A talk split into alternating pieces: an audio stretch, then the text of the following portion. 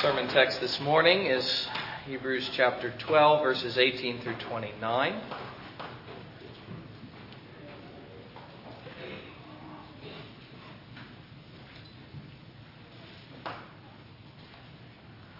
And hear the word of God.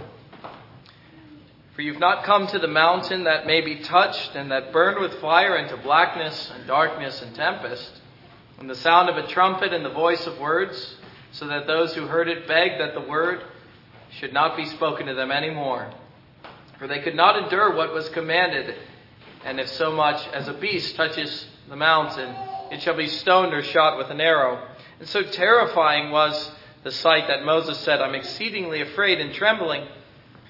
But you've come to Mount Zion, and to the city of the living God, the heavenly Jerusalem, and to an innumerable company of angels, to the general assembly and church of the firstborn who are registered in heaven, to God the judge of all, to the spirits of just men made perfect, to Jesus, the mediator of a new covenant, and to the blood of sprinkling that speaks better things than Abel. See that you do not refuse him who speaks. For if they did not escape who refused him who spoke on earth, much more shall we not escape if we turn away from him who speaks from heaven whose voice then shook the earth, but now he has promised, saying, Yet once more I shake not only the earth, but also heaven. Now this yet once more indicates the removal of those things that are being shaken, as of things that are made, that the things which cannot be shaken may remain. Therefore, since we are receiving a kingdom which cannot be shaken, let us have grace by which we may serve God acceptably with reverence and godly fear, for our God is a consuming fire. And let us pray together. Father, in, in some ways, uh, this is a familiar passage. We love to speak of worshiping God with reverence and godly fear. Uh, but in other ways, perhaps a, a, a strange passage and, and not so often spoken of by Christians. The two mountains. Lord, pray that you would help us to see the glories and the blessings that await us when we come unto you, not at Mount Sinai, but at Mount Zion. And may the sermon be of some help to this end, we ask in Jesus' name. Amen. Well, as we're proceeding along here in the closing chapters of the book of Hebrews, uh, the, pra- the, more practical portions of the epistle, having considered the priesthood of Jesus Christ in such a detailed manner, we must bear in mind what he is exhorting these Christians to do. Ever since the end of chapter 10, he's been exhorting them to remember that whatever struggles they may have to face as Christian people, you remember at the end of chapter 10, he lists a series of those things they had lost their property and so forth, though none of them yet had lost their lives. In light of those struggles and hardships, they must constantly bear in mind two things. First, what it is they are seeking, and second, what they already possess. They are seeking a city which has foundations, whose builder and maker is God, as we found was the case of the Pilgrim Fathers as recounted in Hebrews chapter 11. These pilgrims who, who lived by faith and possessed nothing of this world, who longed for the city that is to come. And yet, even now, uh, it isn't as though the pilgrim has nothing, for by faith he has a great deal. Uh, which again is something we have seen throughout the epistle.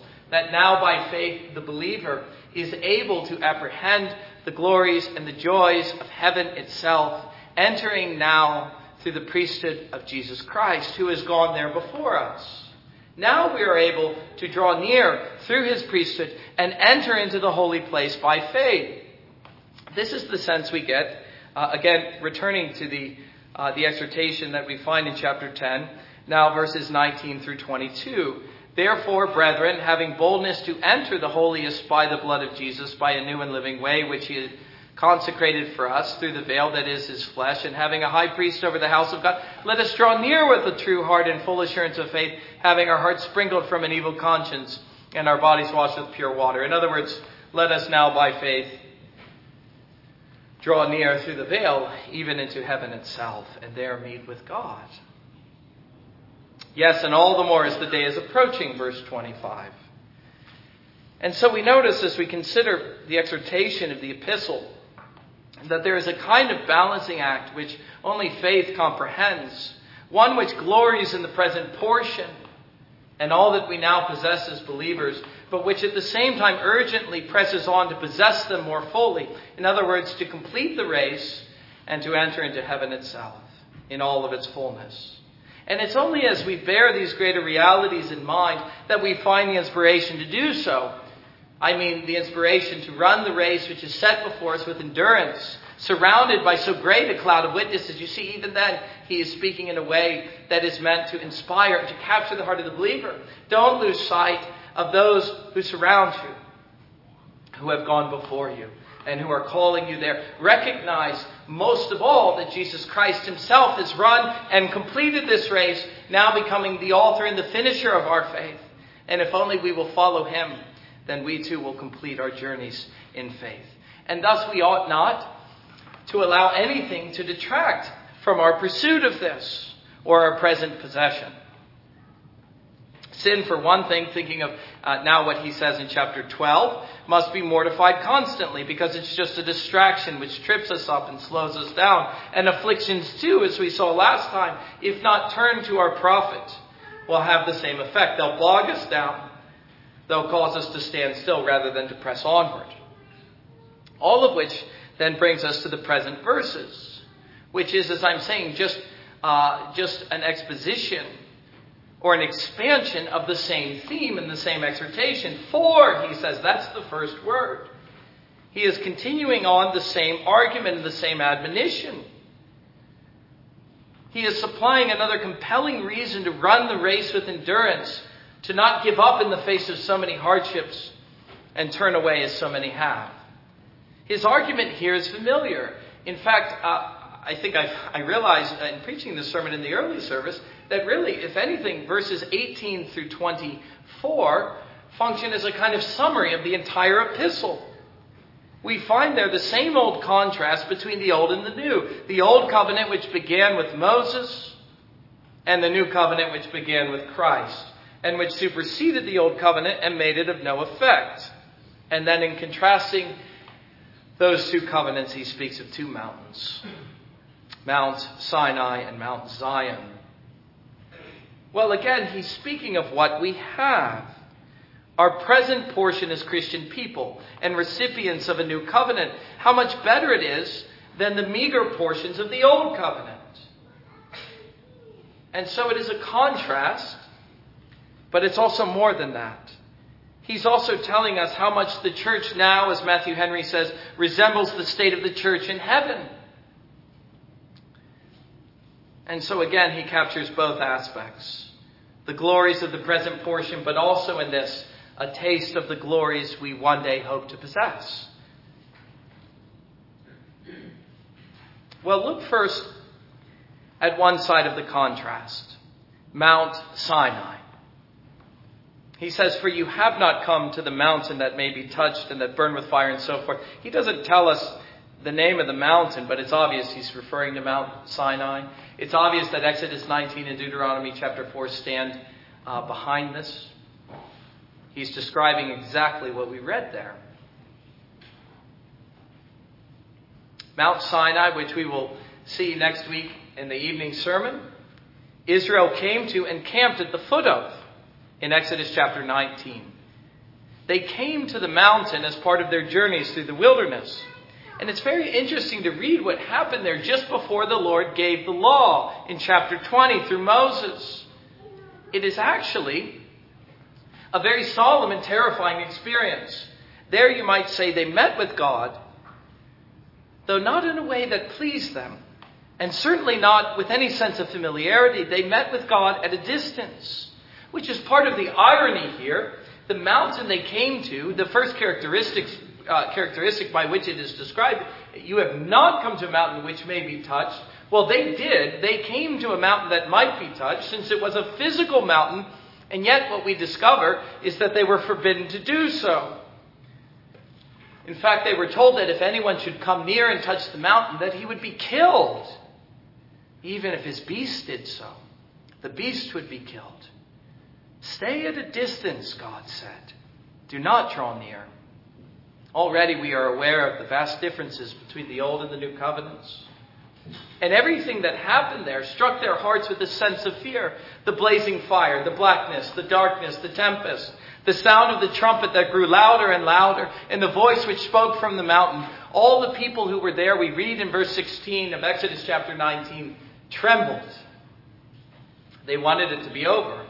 Even Moses, we read here, was exceedingly afraid and trembled. But looking at this list of characteristics and uh, terrible happenings, I think we could call them, that occurred at Mount Sinai, we should also recognize that each of them is a characteristic which belongs to the Old Covenant and describes the nature of the Old Covenant. I mean that they are characteristic of the Old Covenant itself, which they were meant to be. And so, for one thing, we see how the people were kept at a distance, how they were made aware of God, but in a way that unsettled them deeply. All that they experienced was meant to give them a sense of His holiness. He declares to them in verse 6 that His desire for them is that they might become a kingdom of priests and a holy nation, indicating that God uh, wished for them as his people to partake of his holiness, a holiness they here beheld and which terrified them.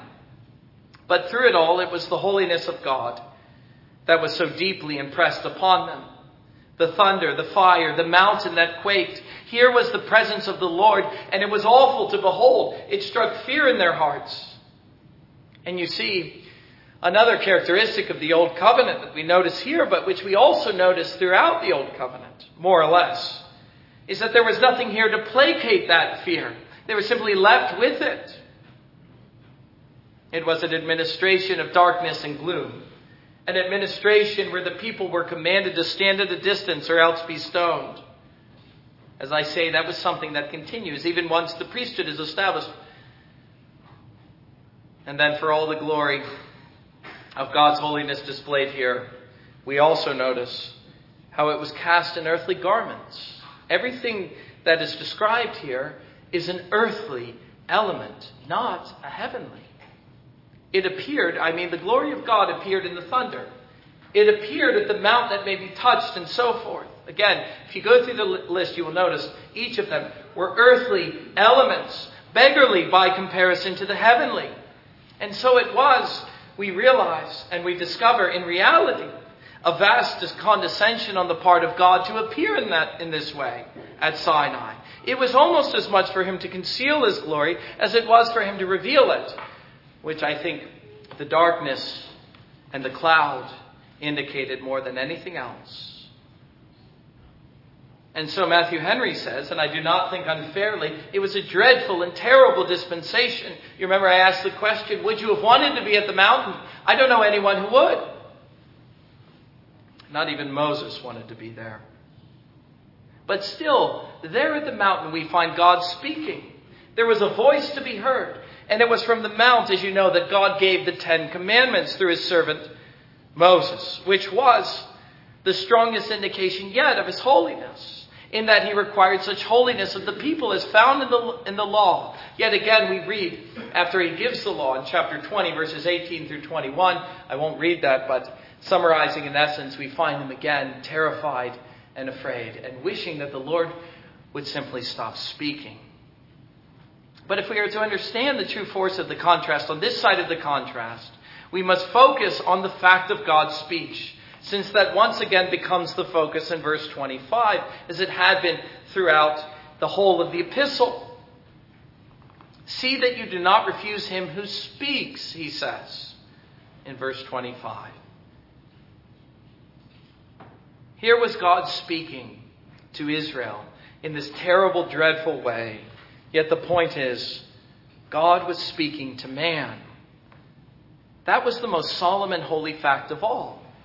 And we're brought once more to what is said at the beginning of the epistle, chapter 1, verse 1, where he says, God, who at various times and in various ways spoke.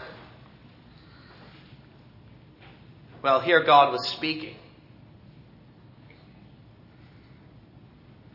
But the greatest tragedy of all, as you know, and as is recounted in the book of Hebrews, and as we've been seeing in the book of Exodus, is that though God was dealing with them in a way that manifested his holiness, and in a way which he indicated was meant to impart that very holiness to them, he was speaking to them and giving them his law and revealing his glory in a way which we admit was terrifying and, but which could have been a great blessing to them. The tragedy of it all was that they did not listen. But come to the other side of the contrast and consider the situation in which the church finds herself today. The whole force of the contrast is you haven't come to this mountain, you've come to this mountain. We don't find ourselves, beloved, as the church of the New Testament at the foot of Mount Sinai. And I think we can say, understanding the contrast, thank God for that. It was all such a terrible experience. No, but he says, you've come to Mount Zion, which is altogether different. This immediately appears when, in his first description, he calls it, not surprisingly, given the emphasis of the epistle, the city of the living God, the heavenly Jerusalem. Well, if you've been paying attention to what he says in chapter 11, that is a perfectly fitting thing to say.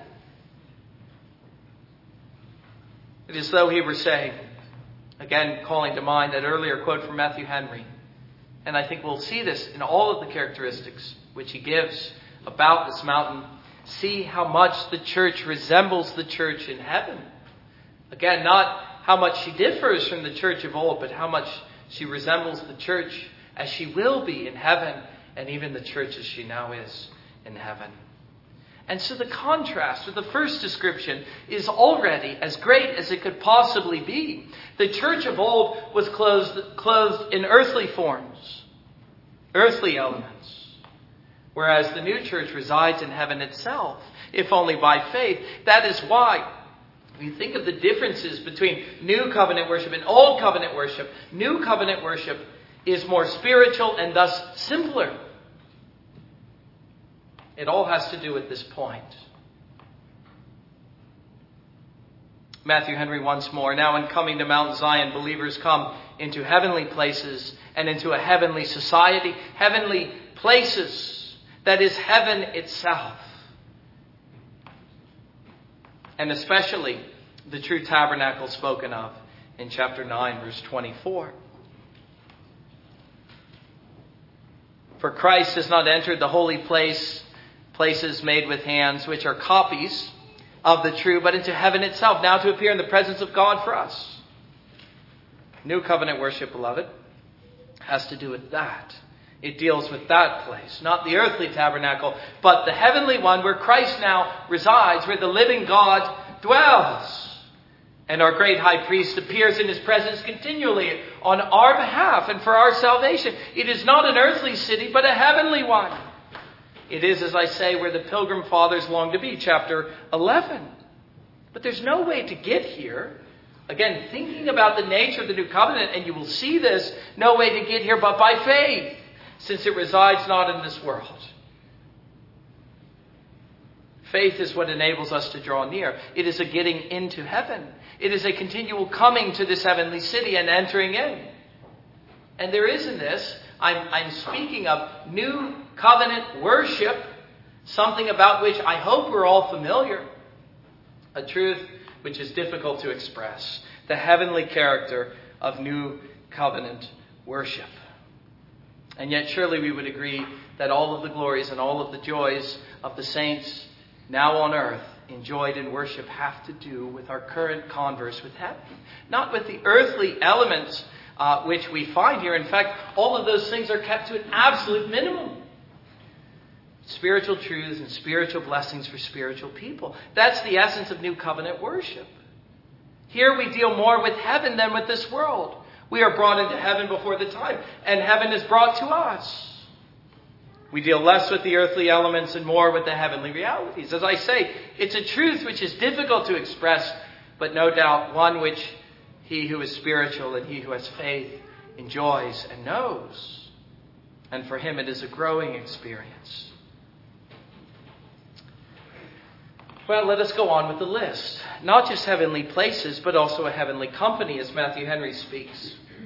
And here I might take three of the characteristics and, and combine them to innumerable angels, to the general assembly of the church of the firstborn who are registered in heaven, and to the spirits of just men made perfect. That is, again, the heavenly company. This is basically a repetition of what was said in chapter 12, verse 1 The great cloud of witnesses that surrounds us as we run this race, we do not stand alone and afraid at the foot of Mount Sinai.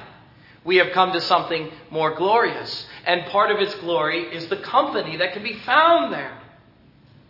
The angels who worship God in heaven can be found there at Mount Zion, worshiping God, enlisted in the service of the saints, helping them to run with endurance, protecting them from all kinds of evils. There we also find the General Assembly, the church of the firstborn, who are registered in heaven. Speaking of the church universal, every believer in every age and in every place, we think too meanly of the church if we locate all her glories in one place. No, to run this race is to be joined with every Christian who ever ran it and who is running it even now. Every single one. All who have their names written in this book can be found at this mountain. And then, the spirits of the just made perfect. That is, all who have died in faith. All who have finished the race and who have been made perfect. Heavenly company. But greater still is the fact of God Himself, who dwells in the city and whom we approach as we come. To come to Mount Zion is to come to God, the judge of all, he says. And I would just pause here to wonder in describing the contrast between Mount Sinai and Mount Zion, if you would have thought to put it that way, if you would, th- would have thought to comfort and to encourage the New Testament church that at Mount Zion you will find God, the judge of all, does that not simply bring us back to Sinai? No, it doesn't. To speak of God in this way might at first have a frightening appearance, but for the priesthood of Jesus Christ. You can't forget all that he said throughout the epistle, nor will he let you for a moment because he immediately says it himself. He says to God, the judge of all, to Jesus, the mediator of the new covenant, and to the blood of sprinkling that speaks better things than that of Abel. To speak of God, the judge of all, and define him thus at this mountain is not so much frightful as it is wonderful to the believer. For there, as I say, he also finds Jesus and his blood, the blood of sprinkling. Suddenly, the appearance of God as a judge takes on a new aspect, not that of condemnation, but of reconciliation. For the blood of Christ, our mediator, has made it so. And God, the judge, has accepted that blood. There at Mount Zion, these three are in agreement the judge, the mediator, and the blood. All three speaking the same thing, pleading this single truth that in the blood of Jesus shed on the cross and now sprinkled on the altar, the just shall live by faith. Do you remember? That was quoted from Habakkuk at the end of chapter 10, verse 38. The just shall live by faith. And just think of what is being said there. Who is he describing? The one who has faith is just. In other words, he's justified by the judge. We even have an indication of it here. Speaking of those who died in faith, spirit of just men made perfect. Do you understand what it is to deal with this judge on the basis of the blood of the mediator? In other words, what he's saying, the just shall live by faith, is that there is justice for the sinner but of a kind which he finds quite surprising, not the justice of condemnation. That is not the way he meets with God, the judge of all at this mountain. Though if he sought him at Mount Sinai, he may. No, it is the justice of free justification found in Christ's blood. An atonement which puts away sin once for all. And a righteousness which the believer comes to possess fully and freely by faith alone. The just shall live by faith. This is justice indeed the judge of all men, acting with perfect justice. His justice demands that every transgression of the law be punished to the full extent of the law. A justice which is seen, you will remember, in the sad story of Abel, which is referenced here, whose blood being shed cried out for vengeance, that is, for justice. And this was a cry that God, the judge of all, did not ignore. For the judge of all the earth will not fail to do what is right. Though even then, if you remember, the justice which he has for Cain is mingled with mercy. But we're able to see in that incident that God is indeed the judge of all. And as Cain came to experience, nothing escapes his, his notice, least of all sin. Sin is something he, as the judge of the universe, will always notice and he will always punish. Every sin cries out for vengeance, as Abel's blood teaches us. And yes, it will be punished. Yet, for all the justice found in the speech which Abel's blood gave before the judge of all, there is far more, not less, to be found in Christ's blood. That blood deals as well with the same God, the judge of all. For there we find a justice which is not mingled with mercy, a display of justice that is perfect and complete, the full cup of God's wrath poured out in a single episode upon a single person. Surely no single man could bear such a burden, but the very Son of God himself. And yet, the amazing assertion and the amazing thing that we find in the Gospels, and as is gloried here in the book of Hebrews, is that here was the very Son of God Himself daring to bear that burden for us upon the cross. Here was one, indeed, who could bear the burden, if only He would. And yet we must realize the weight was so great that even He struggled to bear it. I mean, it wasn't easy even for him to do. And so we read in the same epistle, chapter 5, verses 7 and 8, speaking of Christ, who in the days of his flesh, when he had offered up prayers and supplications with vehement cries and tears to him who was able to save from death, and was heard because of his godly fear, though he was a son, yet he learned obedience by the things which he suffered. The point is, thank God, he did bear it. And he did so fully, perfectly, and finally. Here is the most wonderful truth of all that a perfect man, even the Son of God himself, should suffer the full extent of God's wrath for sin for me. That he and not we should shed his blood for sin. And that he should die that we might live. Surely we are bound to admit that such an arrangement cannot fail to satisfy God's justice that if the judge of all should judge him, of all people in my place, he freely offering himself for me, then there could be no injustice in him pardoning me now, in him declaring, uh, as we read in chapter 8, verse 12, a quotation from Jeremiah 31, and what is the essence of the new covenant?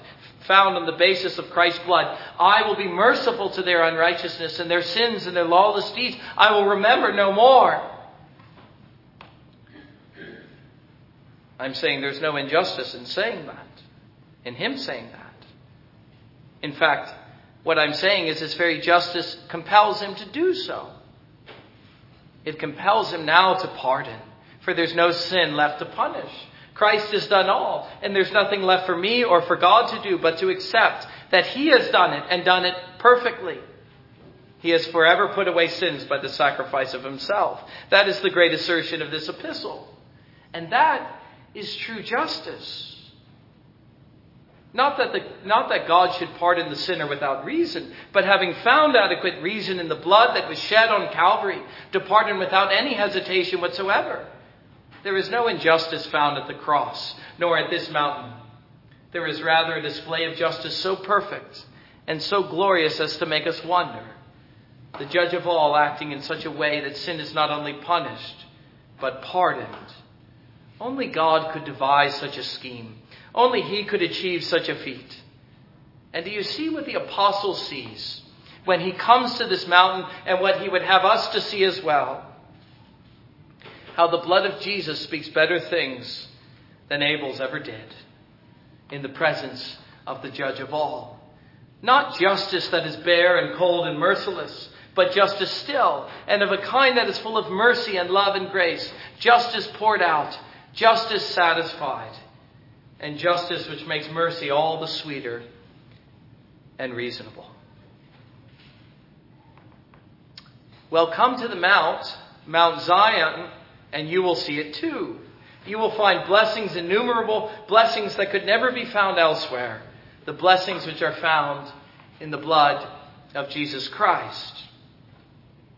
But having considered the contrast, which, as I say, is something uh, like a summary of the entire epistle. Contrast of the Old and New Covenant seen in the two mountains. We are left with the question practically what we are to do with this knowledge, seeing he says that we have not come to this mountain but to that. Which is a question he answers in verses 25 through 29. Well, you see, for one thing, for all the differences between the two, there is this one similarity, and it is a big one. It's one I've indicated already.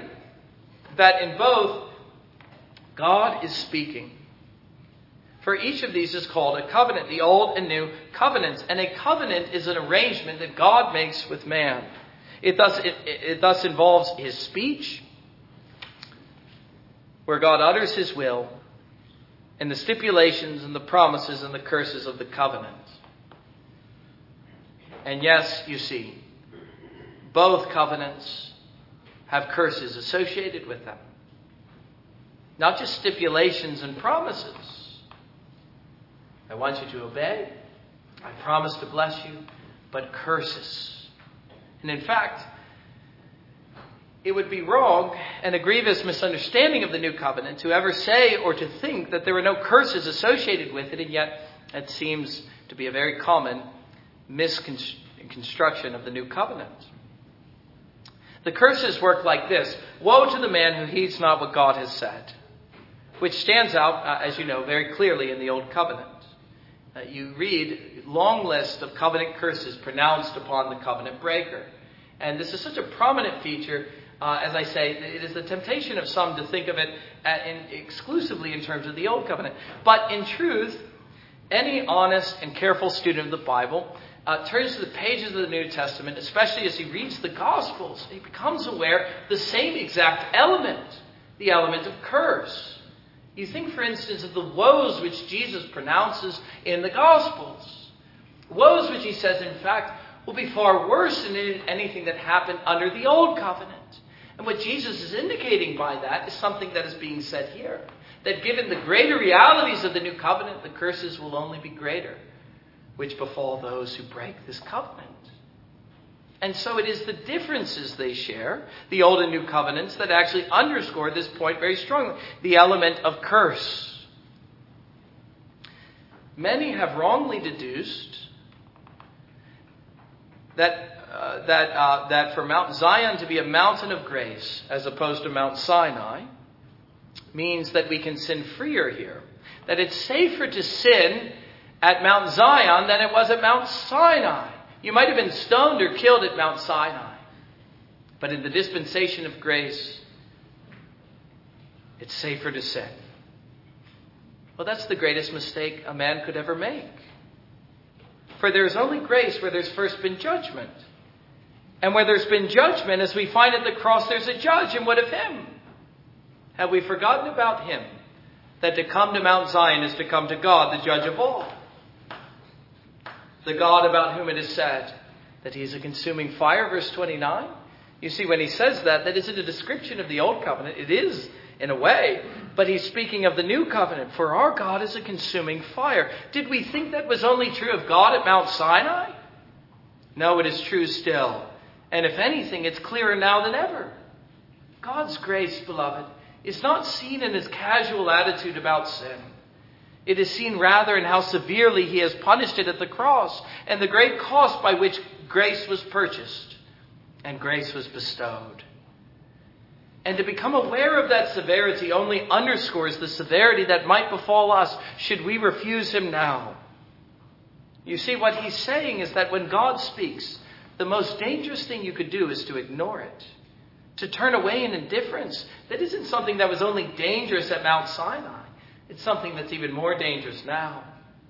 To imagine now that Christ, God's very Son, has shed his blood for sinners, God offering peace on the terms of that blood, that the sinner might safely refuse those terms to imagine that there is hope in some other way when he's plainly tell, telling you this is the only way?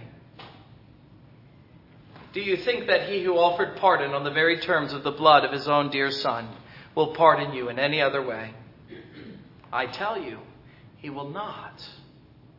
And I suppose the worst thing that could ever happen to a man is to imagine he has come to Mount Zion only to discover when it was too late that he has come in reality to Mount Sinai. But look at verse, eight, verse 28 as we close. Uh, a verse which is familiar and uh, often quoted by, quoted by Presbyterians, especially uh, serving God acceptably with reverence and godly fear, something that we uh, hope that we do to some measure in our worship, in contrast to so much of the worship that you find today in the church. There's a great deal that could be said about this verse, a whole sermon that could be preached, but that really isn't my interest here. My interest is only for you to see that this is the most natural thing in the world for him to say now, given everything that he's just said. Understand that he is describing our approach to Mount Zion and the way that we ought to come. Well, for one thing, he's pleading for a gracious disposition or perhaps gratitude. Let us have grace. The, the translation is capable of either rendering, and your various translations will render it one way or the other. Either let us have grace or let us have gratitude. Either way, he's saying, let us see that Mount Zion is not a covenant of works, and let us be thankful for that. Pure grace is what we find there, and thus pure gratitude. You can't come to Mount Zion by way of works. Only grace, which is to say, only by faith. And then he says, uh, what is uh, the more familiar phrase, by which we may serve God acceptably with reverence and godly fear, for our God is a consuming fire. Again, I don't think uh, that, that we could ever quote those words as Presbyterians who love Presbyterian worship without thinking of the context in which this phrase was uttered, the totality of the epistle that stands behind it, or perhaps just the summary that he just gave of the two mountains. Think of what it is he's saying now to come to this mountain. And think of the kind of approach that you ought to have. It's also natural at this point. A God who is holy and whose salvation displays his own holiness ought to be worshipped in a way of holiness. In other words, we don't come to this mount carelessly. And yet, how many treat the new covenant like that? Falsely deducing because uh, this mountain is less terrifying, it might become to it might it, we might come to it carelessly. No, to come in faith, which I've said is the only way to come, is to come by the priesthood of Jesus Christ. But that is a way, as we've seen, of holiness, pure holiness. It is to deal with holy things, the blood of the Lamb in the heavenly sanctuary. It is to come by way of the perfect priesthood of Jesus Christ. And what he's saying very simply is this let us indicate that we know it in our approach reverence and godly fear. Do you know anything of this as you come into church? To deal with the blood and with God on the basis of the blood is the most solemn thing in the world. How can a man approach this mount in any other way than with reverence and fear? It is to come to terms of peace with the judge of all on the basis of the blood of his own dear son. Who could ever do so casually without a sense of what he was doing or the God with whom he was dealing? Oh, that we would have some sense of this reverence and godly fear, yes, but also grace. Let us have grace by which we may serve God acceptably with reverence and godly fear, for our God is a consuming fire. Amen. And let us now come to the table.